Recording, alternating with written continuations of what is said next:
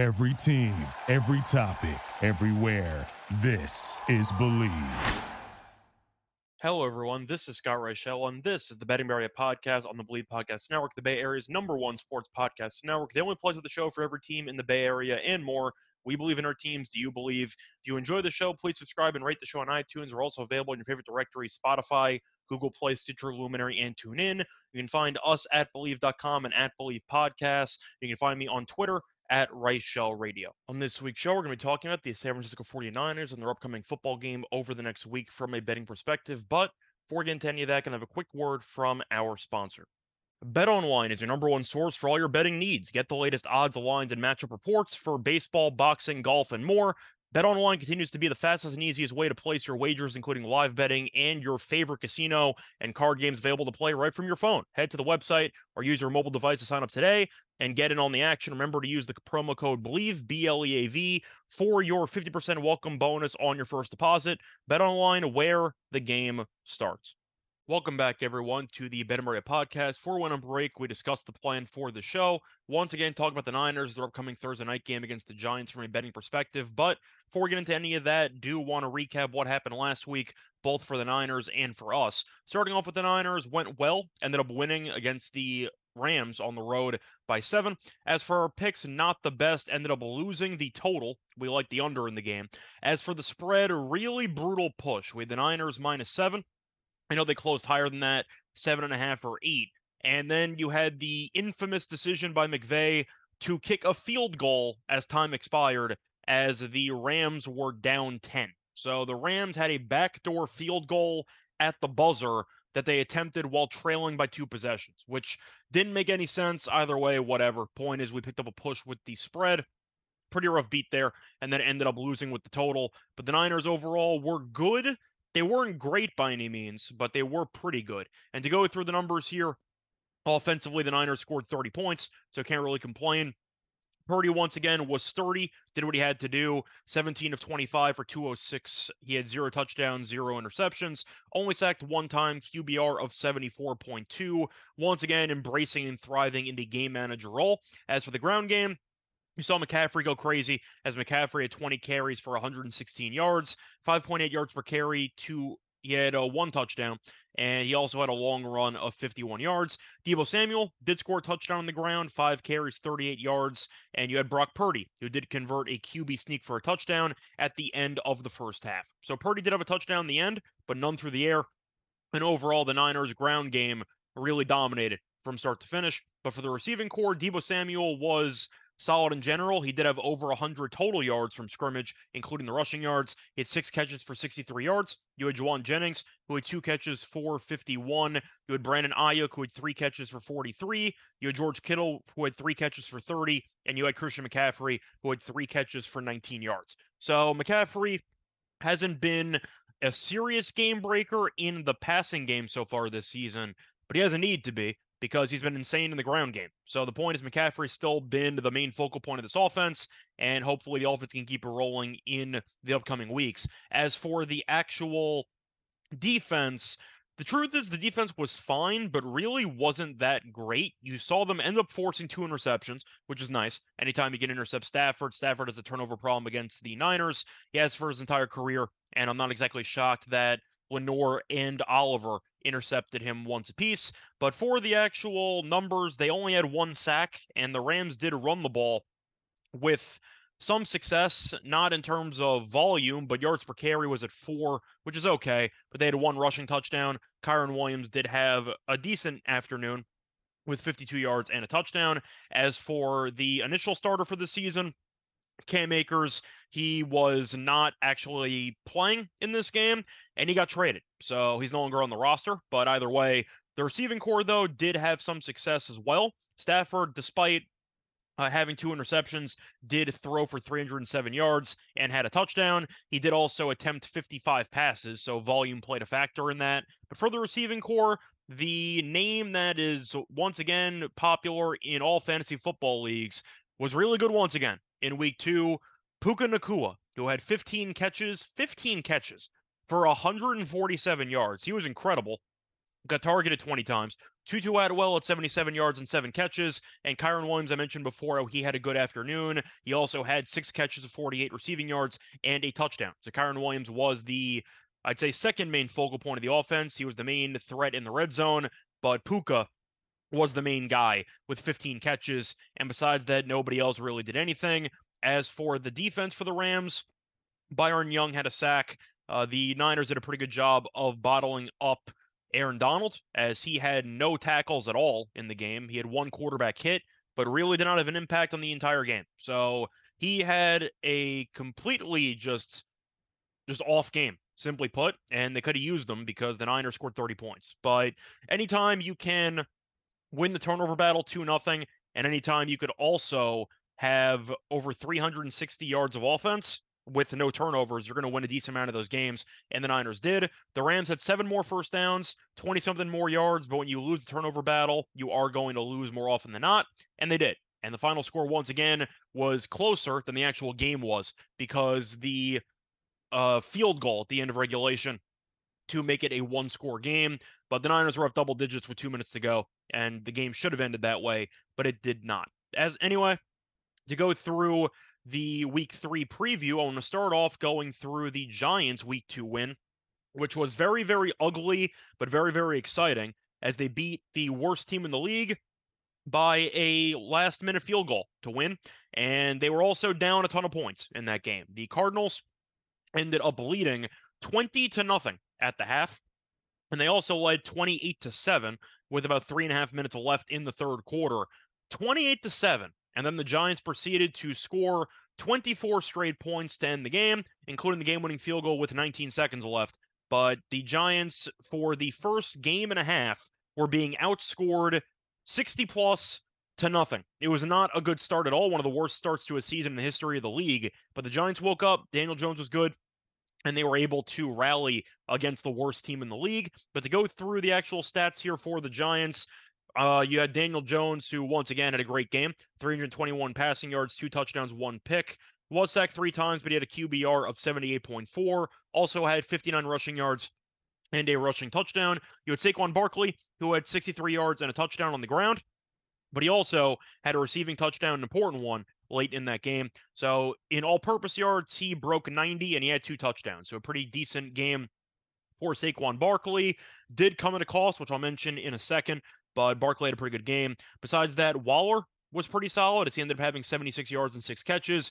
Jalin Hyatt had 89 yards on two catches. He had 158 yard catch down the left sideline, which was the big gain. But besides that, Hodgins had a touchdown and he had 40 yards. So Daniel Jones was really bad with the rest of the offense for the first half. Then the team woke up after halftime and outscored the Cardinals 31 to 8 in the second half en route to a win. As for the defense, they did not sack Josh Dobbs a single time.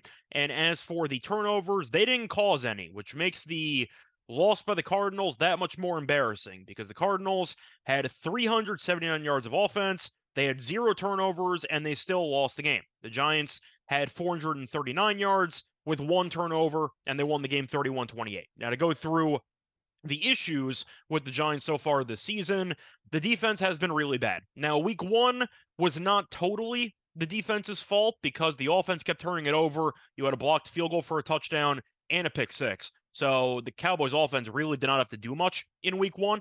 But week two, Dobbs was very comfortable and he had a QB rating of 74.9.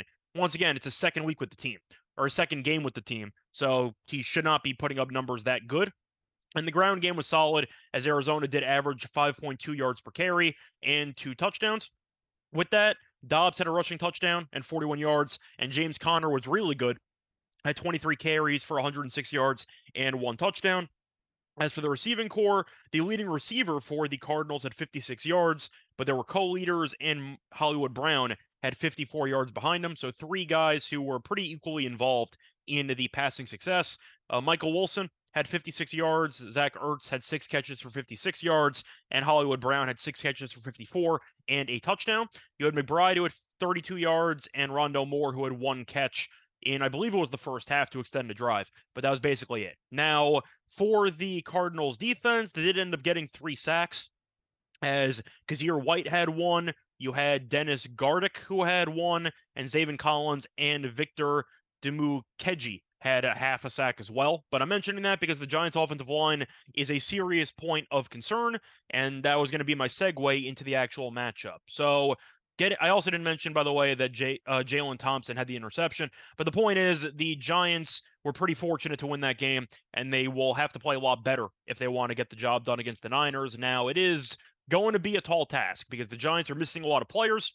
And on top of that, they are basically given no chance to win by the odds makers. The Niners are favored by about 10 points. So the Niners should once again be able to win this comfortably, but we'll see what happens. Now, for the sake of the spread in total, I just mentioned a second ago it was 10. The over under is 44 and a half. So just keep that in mind. But going through the injury report, this is where it gets really ugly for the Giants. They are decimated with the ground game and with the trenches. So Saquon Barkley, I mentioned how he had two touchdowns last week, also got rolled up on late in that game, and he is out with a hand with a uh, an ankle sprain. So ankle sprain is actually not as bad as we thought it might be. It looked like he might have been seriously hurt not Chubb hurt, but still seriously hurt. He's supposed to be out for about three weeks, but the point is he's officially out for this game. You also will be missing a couple of offensive linemen as Ben Bredeson has a concussion. He's not going to play. And you also have Andrew Thomas, who's out with a hamstring injury. So they're missing two offensive linemen, two starting offensive linemen, and their star running back. And the Giants' offense in general isn't that great. So against the Niners' defense, not a great combo there are serious questions about how about how the Giants are actually supposed to score in this game, and that definitely is going to be a, I'd say, reason why people will stay away from the Giants in this spot in terms of betting. But as for the Niners, they are relatively healthy. However, there is one exception. You do have Brandon Aiyuk, who was limited in practice on Tuesday and Wednesday, but he is questionable with a shoulder injury. So Aiyuk might not play, We'll keep an eye out for it. If he's not going to play, then Jauan Jennings and Ronnie Bell will have to step up with a bigger role. But the point is, keep an eye out for Aiyuk. He might not play in this game. Now, the problem, though, that I see for the sake of this matchup for the Giants, once again, they really can't block anybody. And even in that win against the Cardinals, they couldn't really block the defensive line in the entire first half, which is why Jones generated no points and why he got sacked a bunch early on. But the Niners, once again had a pretty decent defensive showing against the Rams. Could have been better, but they are at home. It is a short week for the Giants. They just played on the West Coast, so I don't believe they traveled. I think they stayed near Arizona and California, so just keep an eye out for that. I'm not sure if they actually traveled back to the East Coast. I doubt it. But the injuries are really important and the overall talent gap is pretty large. Once again, the Giants did win last week, but they were down 21 points in the second half to probably the least talented team in the league at this point in time. We saw them in week one, and they lost by 40 points. So I don't exactly trust the Giants to remain competitive in this matchup against the Niners, and the Niners should bury them. But I do think when you're looking at this matchup, the Niners in the trenches should really dominate. The Giants are allowing the seventh most rushing yards per game. They also have not really done anything defensively to trouble teams. And I do think that when you're looking at what the Niners do well at, it is keeping good control of the football and once again dominating the line of scrimmage. The Giants are also really bad against the tight end position. And now you have to deal with George Kittle. So that is going to be a problem. If Aiyuk doesn't play, it is not the end of the world. Of course, you would want him to play, but if he doesn't, I think the Niners have enough to get by. Deebo is going to have a decent game. Kittle might have a bigger role. McCaffrey's still an insanely talented player. I do think the Niners get it done pretty comfortably, and I do think they're going to win in a rout in a pretty ugly Thursday night football game. But I do also want to mention that with the Giants being without Barkley, their backup running back options are Matt Breida, Gary Brightwell, and you have Gray, who's the rookie from Oklahoma, who's also a punt returner. The point is, there's a massive drop off, and I think we all know Daniel Jones is a historically bad quarterback at actually keeping good control of the football. He improved on it last year. We saw it in week one, though, again, against a lot of pressure. He tends to struggle, and I do think with the Niners pass rush, Jones will be running for his life the entire game, and I do think he'll have a bunch of turnovers and bad decisions because of it. But this game really could get ugly. If I told you that it was a similar story to week one against the Steelers, and they won this game 30 to 7, opened up a big lead, coasted the entire second half, got out without anyone getting hurt. I do think most of you would agree that is a pretty realistic outcome for this matchup. So I think I'm going to go with that kind of similar score line. The Niners could get to 30, especially against this defense, which is pretty bad. But I really don't know how the Giants are supposed to score. You're going to hope on garbage time passing attempts from Daniel Jones. But the receiving corps is fine. They have a lot of guys who are kind of interchangeable, but they don't have a game breaker. And the Niners have been really good against the tight end position so far this season with Fred Warner and company. So I do think that Waller might be a bit neutralized in this game. The Giants just don't have any weapons offensively with Barkley being out, and they're also very shorthanded with the blocking because of the offensive line injuries, and the defense isn't very good. So I do think the Niners should win this comfortably. I think for the sake of a score, I will go with a 30 to 10 type score. So I am going to go with the under but my favorite play will be the Niners minus the 10.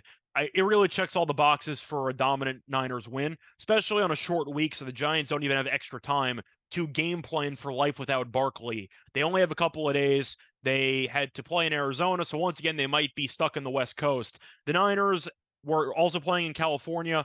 So they didn't have to move. They were just able to go straight from LA to uh, their actual home arena in Santa Clara. But the point is, the Niners, I think, are going to be able to win this comfortably, and I am going to pick them to do so. So, once again, my picks for the show in week three will be the Niners minus 10 and the under 44 and a half. That's going to wrap it up for this episode of the of the Ben podcast. Find me on Twitter at Reichel Radio. Find me on uh once again on a bunch of podcasts as well. So those are all linked to my Twitter. But until next time, we're back for week four. Good luck to all of you and all of your bets. Bye everyone.